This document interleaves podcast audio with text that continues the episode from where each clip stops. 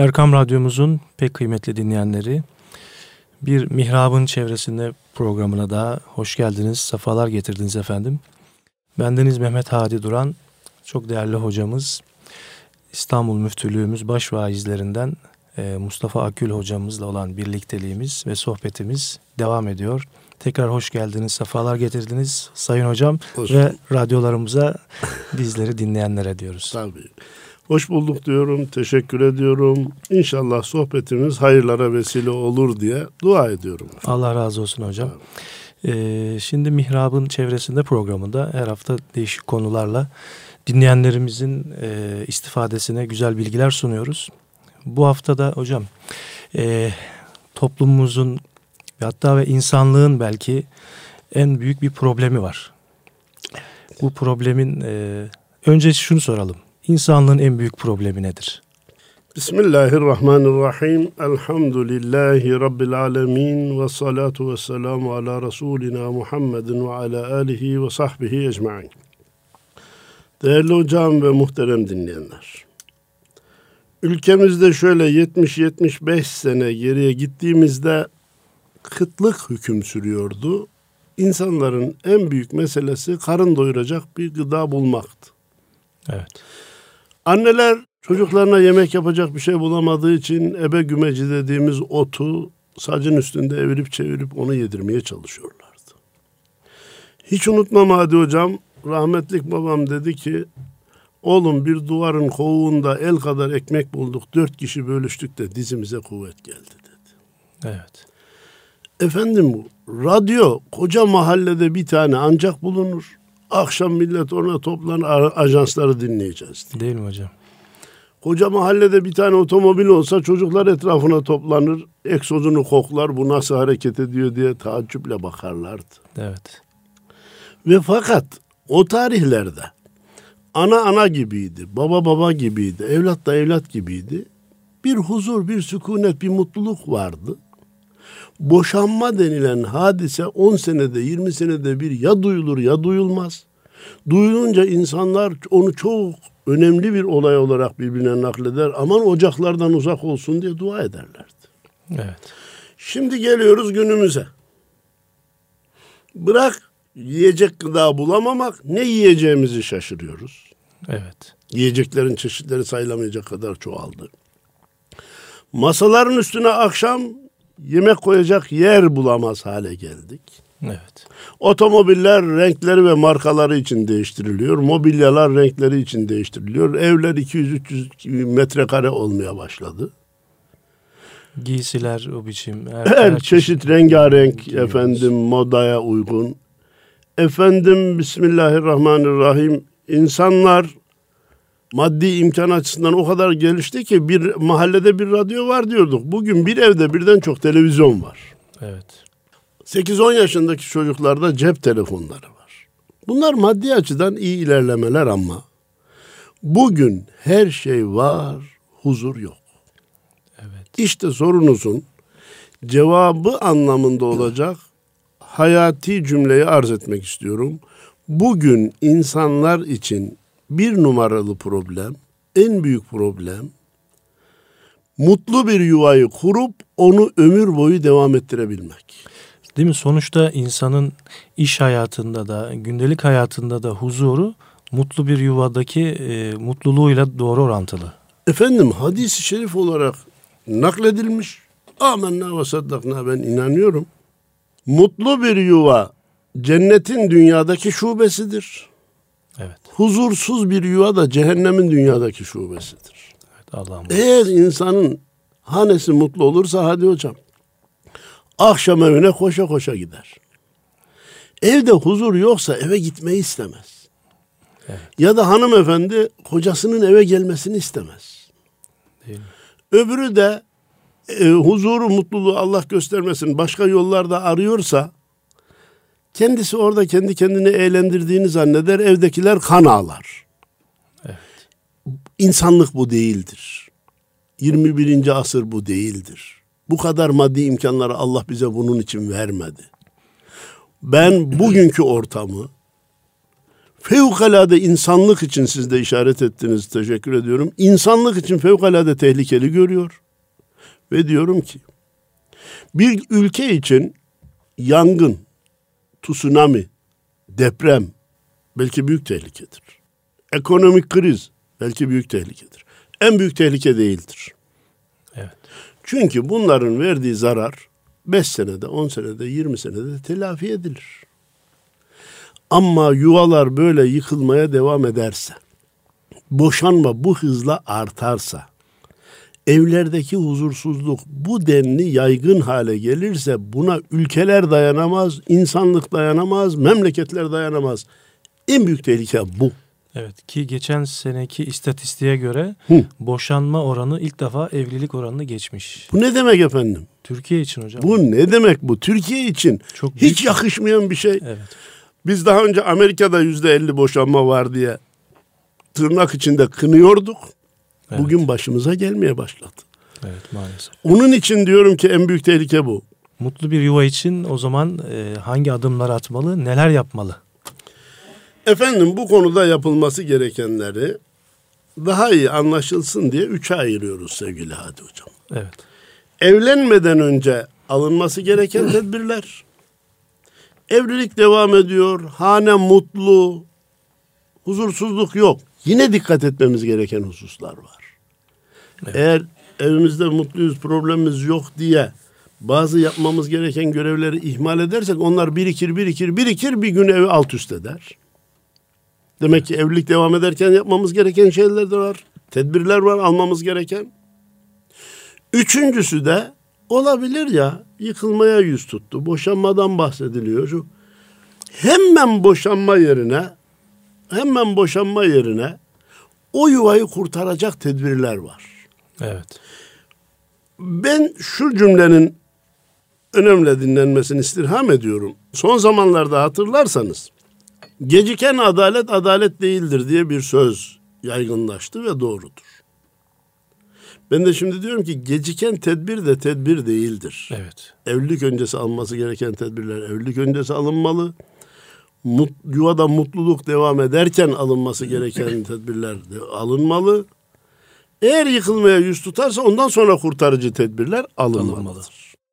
Şimdi e, tedbir vaktinde alınmayan tedbir tedbir sayılmaz Evet. dedik hocam. Evet.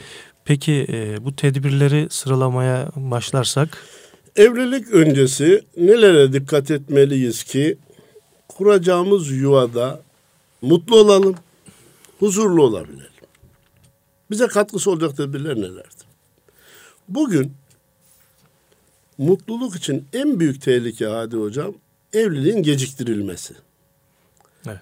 Önceden Anadolu'da gençler 18-19 yaşına gelince ya ayakkabısını birbirine bağlar ya pilava kaşığı sokar. Yani evlenmek istediğini ima eder. Analar babalar da bir gayrete girer evlendirirdi. Bugün anne baba evlendireyim diye uğraşıyor. Çocuklar kaçıyor. Çocuklar kaçıyor. Kızımız da oğlumuz da daha düşünmüyorum. Hele vakti var. Hele dursun. Peki geciktirmenin asli sebeplerinden biri ne? Oğlumuza soruyoruz. Sen nasıl bir kızla evlenmek istiyorsun?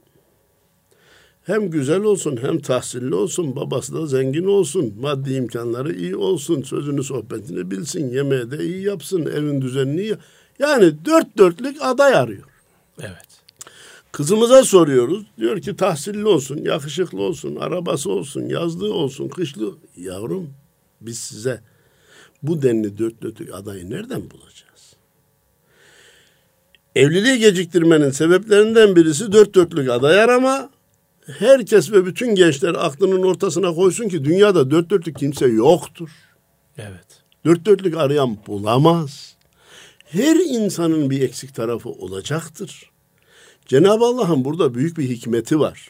Eğer bütün artıları, bütün iyilikleri, bütün becerileri, kabiliyetleri bir insanda toplasaydı Allah göstermesin o insanı firavunlaşır, ilahlığa kalkardı.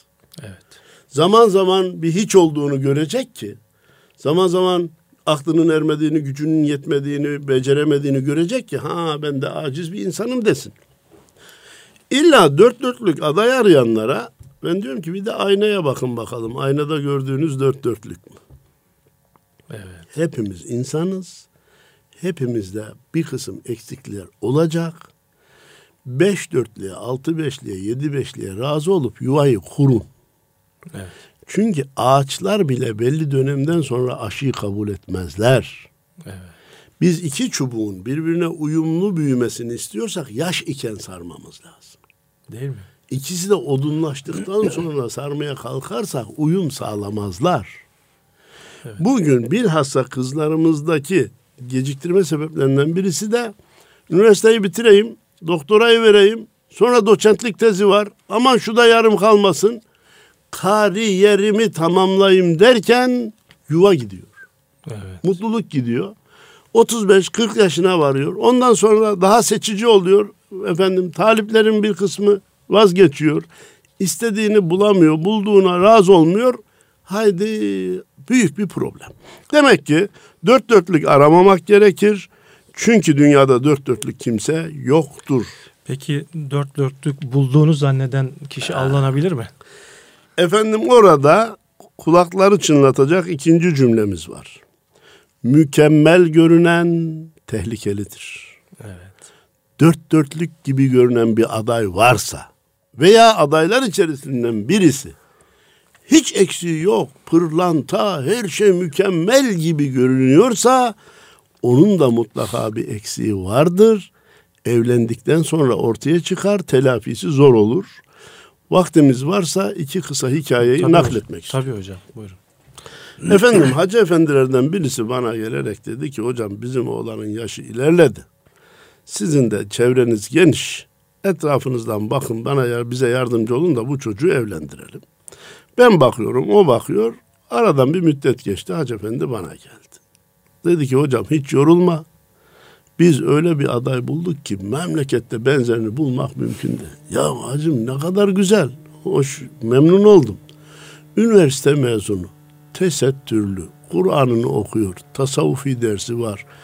Efendim büyüğünü biliyor, küçüğünü biliyor, sözünü biliyor, sohbetini biliyor. Dedim ki Allah razı olsun. Ben de çok memnun oldum. Aradan birkaç ay geçti. Düğün hazırlıkları yapıldı. Düğün yapıldı. Düğünden dört ay sonra Hacı Efendi bana geldi. Hocam dedi sorma bizim çocuk boşanmak mecburiyetinde kaldı. Allah Allah. Ya hacım hani dört dörtlük aday bulmuştunuz. Hiçbir eksiği yoktu. Her şey mükemmeldi. Evlendikten sonra ortaya çıktı ki bizim gelinimiz esrar içiyormuş dedi. Allah Allah. Hiç beklenmedik problemler çıkar. Evet. İkinci kısa olay ki bendeniz acizane sizin de malumunuz bu tecrübelerimi bir kitap halinde neşrettim. Kitabım akademik bir çalışma değil ama 45 senelik hayati tecrübeleri nakletmeye çalışıyorum. İşte onlardan birisi İstanbul'da bir oğlumuzla kızımız tanışıyor, evlenmek istiyorlar ama oğlumuzun dünür gönderecek ne anası ne babası ne akrabası İstanbul'da hiç kimsesi yok. Diyor ki sen söyle babana diyor randevu al ben talip olayım. Olur mu olur babaya varıyor diyor ki efendim kızınızla tanıştık ben evlenmek istiyorum. Dur bakalım evladım diyor. Kızımla evlenmek istiyorsun ama senin tahsilin ne diyor. İlkokul mu lise mi diyor efendim akademik kariyerim yok ama ben üniversiteyi bitirdim. Güzel. Oğlum biz bu işe pek iyi dersek kendi evinde mi oturuyorsun kirada mısın ben bunu bileyim diyor ya kızımı vereceğim. Efendim çok lüks değil ama mülkiyeti bizim olan bir dairemiz var. İyi oğlum aferin. Peki evladım geçimini temin edecek bir gelirin var mı? Biz bu işi kabul edersek. Ayda 2500-3000 lira civarında bir. E o da iki kişiye yeter diyor. Oğlum çok soruyor deme ama diyor. Biz bu işe peki dersek kızımı dolmuş minibüs otobüs mü bindirip indireceksin kendine ait bir araban var mı diyor. Çok lüks değil ama ayağımızı yerden kesecek bir arabamız var. E o da güzel diyor. Oğlum yine çok soruyor deme de peki dersek zinet olarak ne takabileceksin diyor. İşte şu kadar bilezik bu kadar şey. Oğlum sen git de biz bir düşünelim diyorlar. Gidiyor aile üç gün dört gün istişare ediyor. Karar veriyorlar. Tamam biz bu işi onaylıyoruz. Çağırıyorlar. Hazırlıklarını yapabilirsin kızımızın sizinle senin evlenmesini kabul ediyoruz. Hazırlıklar, gereken işler, eşyalar vesaire Düğün oluyor ama düğünle beraber kızımızın da dünyası kararıyor. Bir derde müptela oluyor ama kimseye açamıyor. Bugün geçti, yarın geçecek, bugün geçti, yarın geçecek. Bir ay sonra babasını aşmaya karar veriyor hadi hocam. Baba, buyur kızım. Sen beni evlendirdin ama dünyam karardı. Hayrola kızım ne var? Senin damadın olacak bu kişi gusül abdesti almıyor. Gusül abdestinin de farz olduğunu kabul etmiyor. Deyince adamın dünyası kararıyor. Evet. Çağırın bakayım şu adamı bana diyor. Damat geliyor. Oğlum sen gusül abdesti almıyor. Ve gusül abdestinin de farz olduğuna inanmıyormuşsun. Doğru mu oğlum diyor. Doğru diyor. Niye bunu önce söylemedin diyor. E, sormadın ki. Sormadın ki diyor. Tahsilimi sordum. Arabamı sordum. Evimi sordum. Takacağım ziyneti sordum. Aylık gelirimi sordum. Oğlum dinini, imanın, abdestini, namazını, usulünü bilir misin demedin ki diyor ben söyle. Niçin anlattık efendim bu her iki hikayeyi de? İlk etaptaki araştırmalarda adaylar dört dörtlük göründü. Evet. Tahsili de iyi, arabası da var, evi de var. Ama tam mükemmel zannedilen bu kişi de evlendikten sonra büyük bir pürüz ortaya çıktı. Evet. Bunun için diyoruz ki bir dört dörtlük aramayın. iki dört dörtlük gibi görüneni daha çok incelemeye alın. Evet. O daha tehlikelidir. İleride sakınca doğabilir. Bu noktada ailenin görüşü e, de ön plana çıkması gerekiyor değil mi? Hem ailenin hem çevrenin, adayların, yakınlarının, onların da iyi araştırılması gerekiyor o zaman. Efendim, mi? evlilik çok önemli bir olaydır. Hani insanlar emekli olur, bir emekli ikramiyesi alır. Nereye yatırırsam daha iyi olur diye bilir kişilere sorar. Aman yanlış bir yatırım yapmayayım diye. Bir arsa alacaksa nereden arsa alırsam daha iyi olur diye araştırır. Ya evlilik çok önemli, çok hayati bir meseledir. Arabayı biraz istişareye alırsınız, beğenmezseniz değiştirirsiniz. Üç beş kuruş zarar edersiniz. Evlilik böyle değil. Peki ilk danışılacak kimler? Ana baba. Varsa dede nine. Varsa amca dayı. Teyze hala. E şimdi gençler iki sebepten dolayı anne baba ve akraba görüşü almıyorlar. Son derece tehlikeli. Bugünkü huzursuzlukların takriben yüzde yirmi beşinin sebebi büyük görüşü almamak. Etrafı dinlememek. Evet biz kendi kararımızı kendimiz veririz demekten geliyor Hadi Hocam. Değil mi? Biz karar verdik, evleniyoruz. Evleniyoruz. Gençler. Efendim iki gerekçe var. Bir, annem ilkokul mezunu, babam ortaokuldan terk. Ben üniversite bitirdim. Daha onlara niye sorayım? Kızım, oğlum, yanılıyorsun. Çünkü annem ve baban hayat okulunu bitirmiş. Senin üniversiten bir tarafta dursun. Onu tebrik ederiz. Başarılı olduğun için seni de alkışlarız ama sen daha hayat okulunun birinci sınıfına bile girmedin.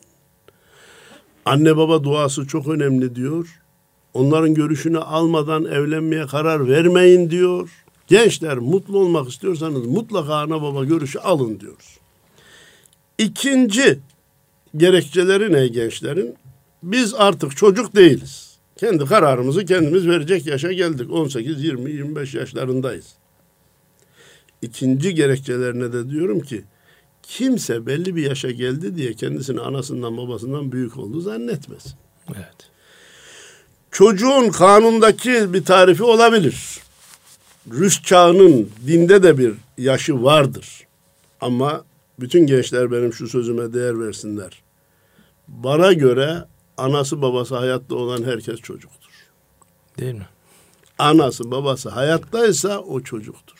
Siz geçen bir sohbetimizde söylemiştiniz muhterem validenizin evet. size olan yaklaşımını. Anam 90 yaşında ben 65 yaşındayım hala beni koruyor. Niye? Ben onun çocuğuyum. Gözünde hala Eyvallah. çocuğum. Eyvallah. Onun için kimse ben, ben, ben şu yaşa geldim artık anama babama danışmama gerek yok deme gibi bir yanlışa düşmesin.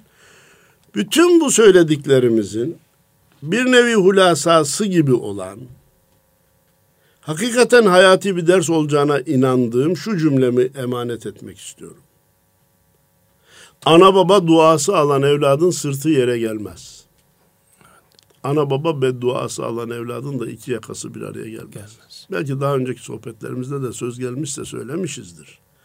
Hele hele kuracağınız yuvada mutlu olmak istiyorsanız Cenab-ı Allah'ın sizi nice badirelerden, tehlikelerden, huzursuzluklardan kurtarmasını istiyorsanız ana baba duası almadan evlenmeye karar vermeyin.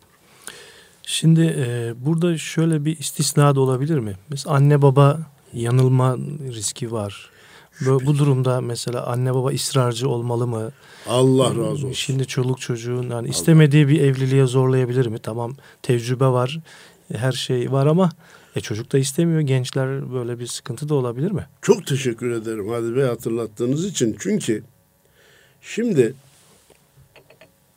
son zamanlardaki sakıncalardan biri de anne veya babanın oğlunu veya kızını illa falanca ile evleneceksin. Kardeşimin oğluyla evleneceksin. Bacımın kızıyla evleneceksin. Falan ve ben ben istiyorum. Kardeşim anneler babalar da çocukları gençleri böyle bir evliliğe zorlamasınlar. Evlilik bir istişare işidir. Bir istihare işidir. Bir dua işidir. Herkes fikrini rahatça söyleyebilmeli. Evlenecek kızımız ve oğlumuz da fikrini rahatça söyleyebilmeli. Sonra istişareden sonra bir karara da varılamıyorsa istihare müessesemiz var bizim. Ya Rabbi bu iş bizim için hayırlıysa nasip eyle, hayırlı değilse onu bizden bizi ondan uzaklaştır ya Rabbi. Bunun da bir işaretini lütfeyle diye. Evet. Ya bizzat kendimiz ya da maneviyatına güvendiğimiz dostlarımızdan istihare yapmalarını isteyebiliriz. Evet. Ama anneler, babalar kesinlikle illa falanca ile evleneceksin diye oğlunu, kızını zorlamasın. Evlilik de evliliğin dışında başka bir maksat ve gaye de güdülmemeli. Evet. Belki bizim sesimiz yurt dışına ulaşmıyor olabilir. Ben de oralara konferansa gittiğimde orada söylemeye de çekiniyorum. Çünkü bu yanlışı yapanlar varsa çok üzülürler diye. Yurt dışındaki kardeşlerimizin bir kısmı oğlunu kızını evlendirirken oğlunun kızının mutluluğundan çok Türkiye'deki yeğenini oraya getirmeyi planlıyor. Değil mi? Heh, yeğenimle evlen ki o da buraya gelsin de işte 3-5 kuruş kazansın. Ya da mesela Anadolu'nun bazı yerlerinde vardır. Arazi bölünmesin diye Güzel. kardeş Heh. çocukları Heh, evlendirilir birbirleriyle falan. evlensin de işte miras dışarı gitmesin. Evet. Efendim başka hayır evlilikte maksat sadece evlilik olmalı, yuva kurma olmalı. Başka hesaplar işin içine girmemeli. Anne baba çocuğunu zorlamamalı. Çocuk ananın babanın fikrine değer vermeli.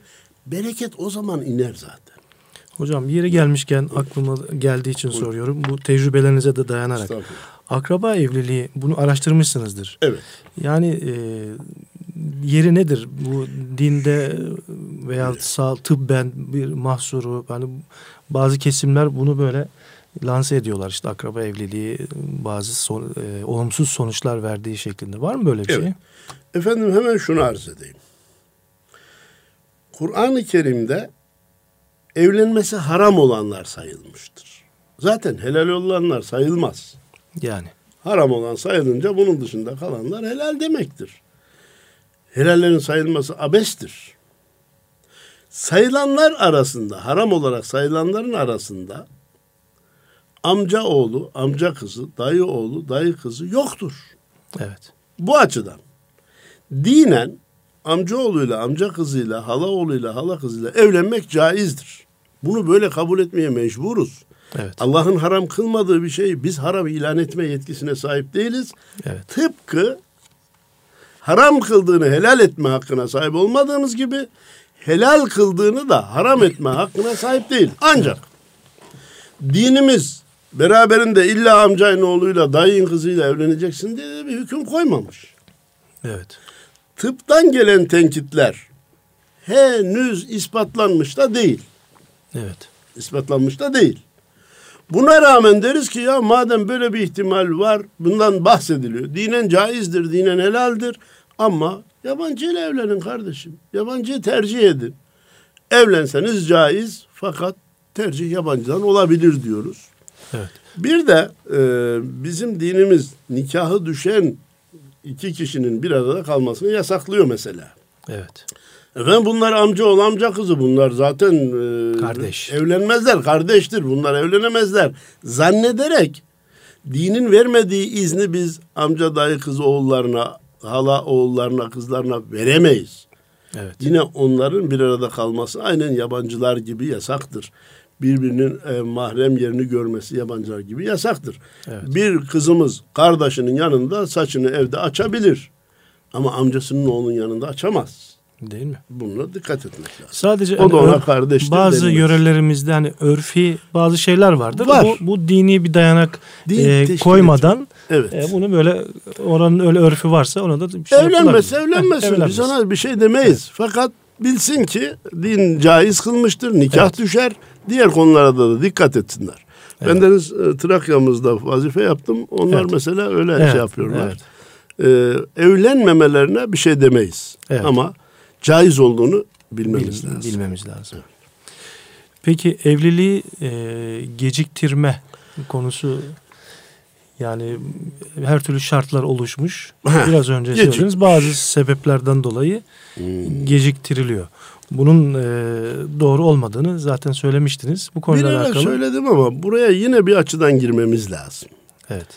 Şimdi geciktirince ne gibi sakıncalar ortaya çıkıyor? Dedik ki bir, e, ağaç aşıyı kabul etmiyor. İleri yaşlarda mutlu olmak zorlaşıyor dedik.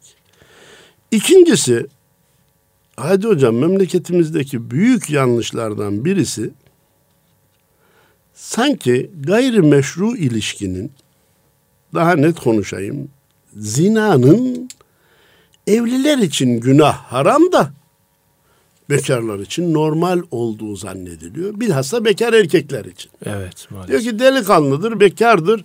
istediği yerde gezer dolaşır. Bazı gençlere niye evlenmiyorsun deyince diyor ki daha gençliğimi yaşamak istiyorum.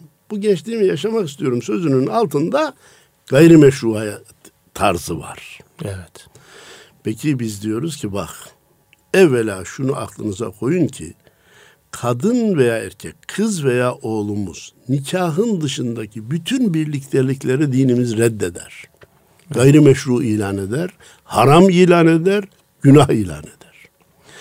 Sen sevgili kardeşim, ben hem erkeğim hem de bekarım diye istediğin yerde dolaşmaya kalkarsan, gayrimeşru ilişkileri de bulunursan, sonra nasıl olsa canım evlenmek mecburiyetinde değilim, birisini seçerim sonra evlenirim dersen, o günah ortaklarının bedduası senin dünyanı karartır. Yeni kuracağın yuvada huzur bulamazsın. Bir.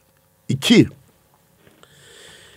İleride evlenirsin ama o yanlış hatıraların kurduğun yeni yuvaya girer ve bir gün o yuvayı yıkar. Şu hikayeyi ya da fıkrayı hiç unutmasınlar.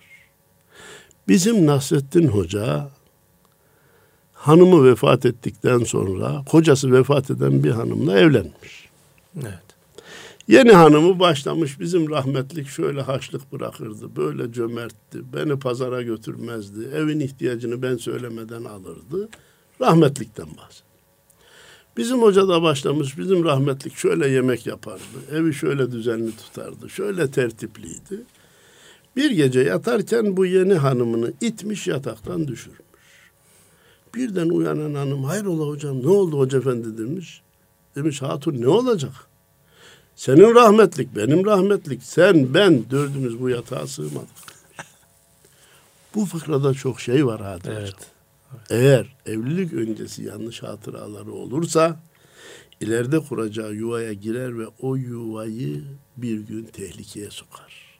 Onun için Madem ki Cenab-ı Allah ve enkehul eyyama minkum ve salihin min ibadikum ve imaikum in yekunu fukara yunihumullahu min fadlih vallahu vasi'un alim bekar veya dul evli olmayanlarınızı evlendirin. Eğer bugün imkansızlık çekiyorlarsa fakir iseler Allah onları fazl-ı kereminden zengin kılacaktır. Siz Allah'a güvenin dayanın. Evliliği geciktirmeyin buyurmuş. Evlilik ibadettir. Geciktirilmesi, tehir edilmesi doğru değildir. Hazreti Ömer Efendimiz de Allah şefaatlerine nail eylesin. Nikah kıymadan rızık arayanın haline şaşarım demiş. Niye? Diyor ki bir nikahlan bakalım. Belki eşin yüzü su hürmetine Cenab-ı Allah sana rızık verecek. Belki senin yüzün su hürmetine eşine rızık verecek. Bunun için aman evliliği geciktirmeyelim çünkü kötü hatıralar yeni yuvaya tehlike oluşturur diyoruz. Bir de evliliğin e, fıkhi hükmünü, dini hükmünü de bu arada yeri gelmişken o zaman söylersek Arz hocam. edelim efendim.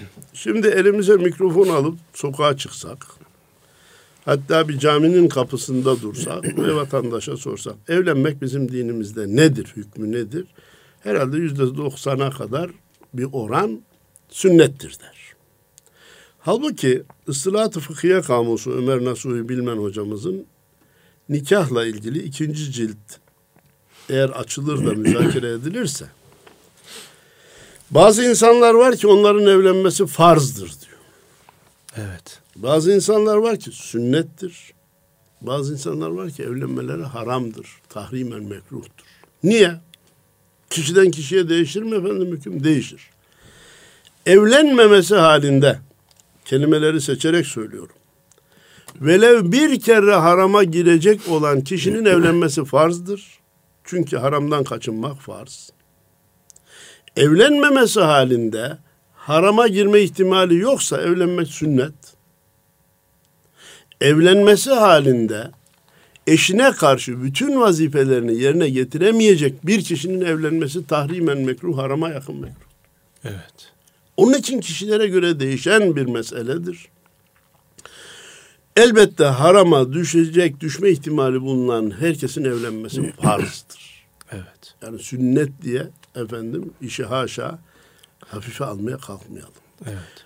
Ee, görevini yapamıyorsa o zaman da evlenmemesi lazım. Bunun da m, zamanımızda maalesef acı örnekleri görülebiliyor. O zaman e, bu şartlara haiz bir kişi evlenmek için e, bir ortaya çıkacak. Fakat e, bir ins bir karşısında da bir aday var. E, bu bir insanla hangi sebeplerle evlenir? Yani Efendimizin herhalde bir hadis-i şerifi de var Evet. bu konuda. Bu Evet. konuyu açabilir miyiz hocam biraz? Hay hay efendim. Efendimiz reçeteyi yazmış. Tünkahul mer'atu li erba'in. Li maliha ve li hasabiha ve li cemaliha ve li diniha. Fazfar bi zati din terbet yedak. Sadaka Resulullah fîmâ gâlev kemâ. Bir kadın dört sebeple evlenile, bir kadınla dört sebeple evlenilebilir buyurmuş Efendimiz. Bir, malı için evlenilebilir. Biz bunu erkek için de düşünüyoruz. Bir kadın kadınla malı için evlenilebildiği gibi bir erkekle de çok zengin olduğu için evlenilebilir, caizdir. Asaletinden dolayı evlenilebilir. Falanca aileden geliyor, çok necip, asil bir sülaleden geliyor. Onların kızıyla evleneyim ya da onların oğluyla evleneyim demiş olabilir. Güzelliği veya yakışıklılığından dolayı evlenilebilir. Bir de dindarlığı, dine verdiği önem ve güzel ahlakından dolayı evlenilebilir. Evlenme sebepleri bu dört olabilir. Mal, güzellik, yakışıklılık, soy sop, din ve güzel ahlak. Efendimiz buyuruyor ki ilk üçü geçicidir. Mal da geçicidir, güzellik de geçicidir, soy sop da. Eğer sen mutlu olmak istiyorsan dindar olan adayı seç. Yani evinde ve yaşıntıda bereket ve huzur bulmak istiyorsan dindarlık birinci sırada olsun. Güzel ahlak birinci sırada olsun. Peki yeterli mi? Efendim o işte çok hayati bir soru. Dindarlıktan anladığımız ne? Abdest, namaz, oruç, Kur'an okuyor, kaza namazı kılıyor, teheccüd kılıyor. Bunlar güzel şeyler ama adam müsrif. Ha, bunun dindarlığı yeterli değil. Adam çok cimri. Bunun dindarlığı yeterli değil. Adam kaba saba girdiği mecliste alt üst ediyor. İnsanları ko- konuşurken yerden yere vuruyor, kırıyor. Bunun dindarlığı yeterli değil. Yani din bir kere şunun altını çizelim. Abdestsiz, namazsız, oruçsuz, zekatsız dindarlık olmaz. Olmaz. Bu kesin. Ancak sadece bunlarla da dindarlık olmaz. Altını şartı edep bir kere. Edep. Hmm, cimrilik, cömertlikte orta yolu tutmak, büyüğünü küçüğünü bilmek, insanlara hitap ederken onları kırmadan hitap etmenin yolunu bulmak, insanlara hizmet etmenin, gönül kazanmanın değerini anlamak dindarlığın çok önemli ikinci bir ayağıdır. Onun için evet. bu konuların da dindarlık tespitinde dikkate alınması gerekir diyor. Peki bu e, evlilik kararı alırken sonuçta bir ömür boyu beraberlik kararı alınacak. Evet. Yani bu karar e, içinde yani dikkat edilmesi gereken e, şeyler muhakkak Efendim, vardır değil mi? Allah razı olsun. E, zamanımız gençlerinin yanılgılarından birisi, kötü modalarından birisi hele bir evlenelim. Değil mi? Sürdürürsek sürdürürüz, sürdüremezsek ayrılırız diye. Daha işin başında bile ayrılma ihtimalini gündeme koyuyor. Kardeşim bu çok yanlış. Bizde nikah ömür boyu kıyılır. Onun için diyorlar da pazara kadar değil, mezara, mezara kadar. kadar. Evet mi hayır mı? Sen onu düşün öyle öyle karar ver. Hatta yurt dışında konunun konferansını verdiğimde birisi dedi ki hocam mezara kadar değil rızaya kadar diyelim de dedi. Hmm. Çok hoşuma gitti. Ahirette de Allahu Teala bizi eşimizle cennetinde rızasında beraber eylesin. Ya dedim çok güzel bir şey söyledin. Mezara kadar değil rızaya kadar beraberiz, beraber olacağız diye karar vermek lazım. Öbürü nefis ve şeytanın aklına ayrılma e, ihtimalini getiriyor. Boşanabiliriz canım ilk boşanan biz değiliz ya. Dediğin an ailenin yuvanın temelleri sarsılıyor. Anadolu'muzda fıkhi bir hüküm değil, fetva değil. Ama şöyle bir kabul var. Kızımız baba evinden gelinliğiyle çıkar, yeni yuvasına girer. Oradan kefeniyle çıkar, mezarına girer. Biz buna oğlumuzu da ilave edelim. Oğlumuz baba evinden damat elbisesiyle çıkar, yeni yuvasına girer. Oradan da kefeniyle çıkar, mezara girer.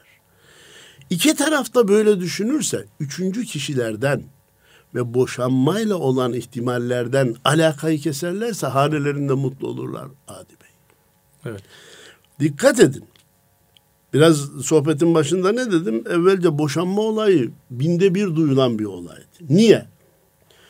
Ayşe kızımız Ahmet oğlumuzla evleniyor. Birbirlerinden başka kimseyi düşündükleri yok zaten. O diyor ki hanımsa Ayşe'dir. O diyor ki kocaysa Ahmet'tir. Bitti. Onların sanki hiç mi bir eksiği yok? Onların hiç mi problemler olmuyor? Oluyor. Ama adam ayrılmayla ilgili konuyu gündemine bile sokmuyor. Ha, bizim dinimizde boşanmak hiç mi yok? Katolik inancına sahip değiliz.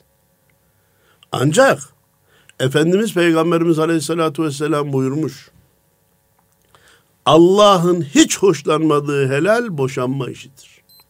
Evet. İki, Yerde iki Müslüman birbirinden boşandığı zaman gökte arş-ı ala titrer. titrer. Bizim arş-ı alayı titretmeye hakkımız yok. Siz biraz evvel bir oran verdiniz, titretici bir oran. Geçen yıl Türkiye'mizde 120 bin aile boşanmış. Evet. Bu demektir ki arş-ı ala 120 bin kere titretilmiş arkadaş. Bizim buna hakkımız yok. Bunu önlemenin çarelerinden biri de evlenirken mezara kadar biz ömür boyu beraber olacağız. Burada kararında olmak. Evlilik e, evliliği gerçekleştirir gençlerin yaş aralarındaki yaş e, da dikkat edilmesi gereken hususlardan biri değil mi hocam? Yani yaş farkı çok evet. olmamalı. Biz diyoruz ki çok açık yaş farkı problem getirir. Evet. Ancak Bizi dinleyenler dikkat ediyorsa diyoruz ki oğlumuzun yaşı da kızımızdan biraz büyük olsun. 2, 4, 6, 8 söylemekte güçlük çektiğime bakmayın. 10 yaşa kadar faydası vardır, zararı yoktur. Niye? Malumunuz kanunlarımızda zaten ikinci evlilik yasak. Evet. 20 ikisi de 20 yaşında evlenen iki genç 45, 50, 55 yaşlarına varınca hanımlar monopoz dönemine geçip daha isteksiz, cinsel hayattan biraz daha uzak bir hayat yaşamaya başlıyorlar. Erkeklerde bu 75-80 yaşlarına kadar devam ediyor. Bu sefer ilerleyen yaşta evde pürüzler çıkıyor.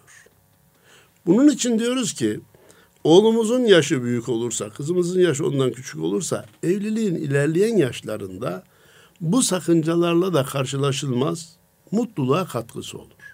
Ama bu fetva değil, eşit yaştakiler de evlenebilir. Tabii ki. Bir yaş, iki yaş küçük de olsa oğlumuz, kızımızdan evlenmek caizdir. Ama dost tavsiyesi, hoca sözü dinlemek istiyorlarsa oğlumuzun yaşı kızımızdan büyük olsun. Evet. Bir de denklik e, kız ve erkek arasında e, hem tahsil yönünden hem e, ne bileyim bilgi yönünden, sosyal yaşantı yönünden de bir denklik olması tabii ki iyi olur değil mi hocam? Efendim, biz gerek kitaptaki gerek sohbetteki ana konuları günlük hayattan tecrübeler neticesinde tespit ettik. Dedik. Bugünkü gençlerin yanılgılarından biri de şu. İki gönül bir oldu mu samanlık seyran olur. Paranın bizim yanımızda hiç önemi yoktur. Zengin olmuş, fakir olmuş. Efendim tahsilli ben, ben profesörüm ama ilkokul mezunuyla bile evlenirim. Benim için tahsil. Kardeşim bunlar öyle ucuz söylenecek sözler değil. Bir ömür beraber yürütülecek. Bizim dinimizde de küfür diye bir madde var. Evet.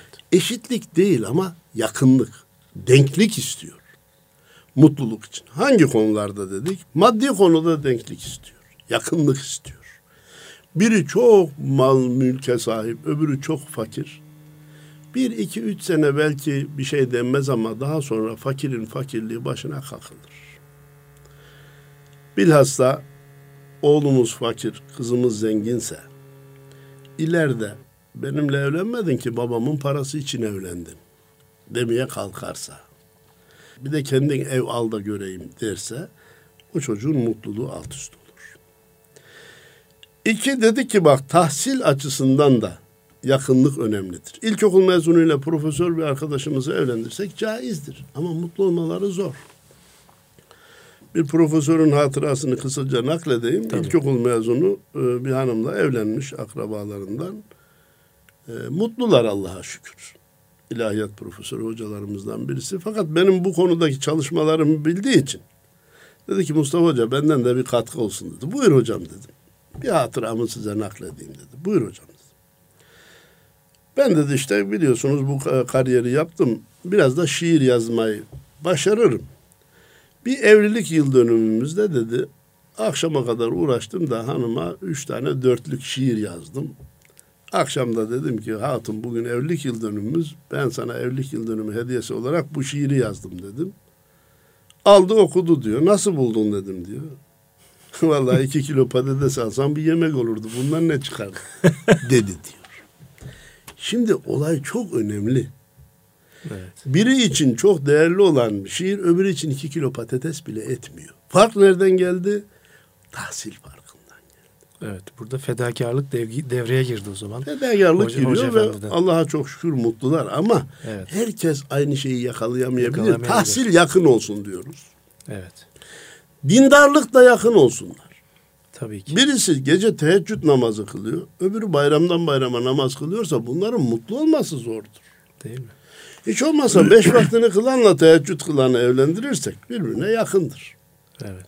Ben başka misalleri de vermeyi istemiyorum. Bizim aslında e, hedefimiz nedir? Herkesin beş vaktini hatta teheccüdünü hatta evvabinini kuşluğunu kılmasıdır.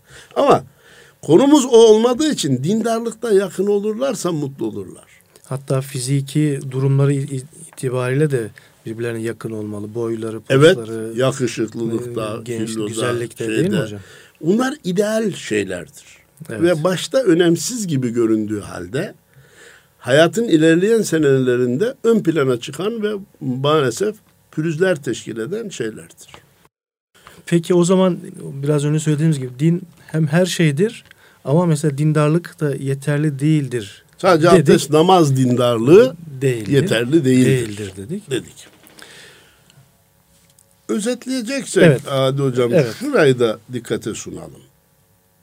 Bakın biz evlilik konusunda kızımızı ve oğlumuzu yeterince hazırlamıyoruz. Evet.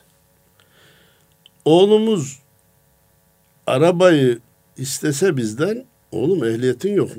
Sen nasıl araba istiyorsun?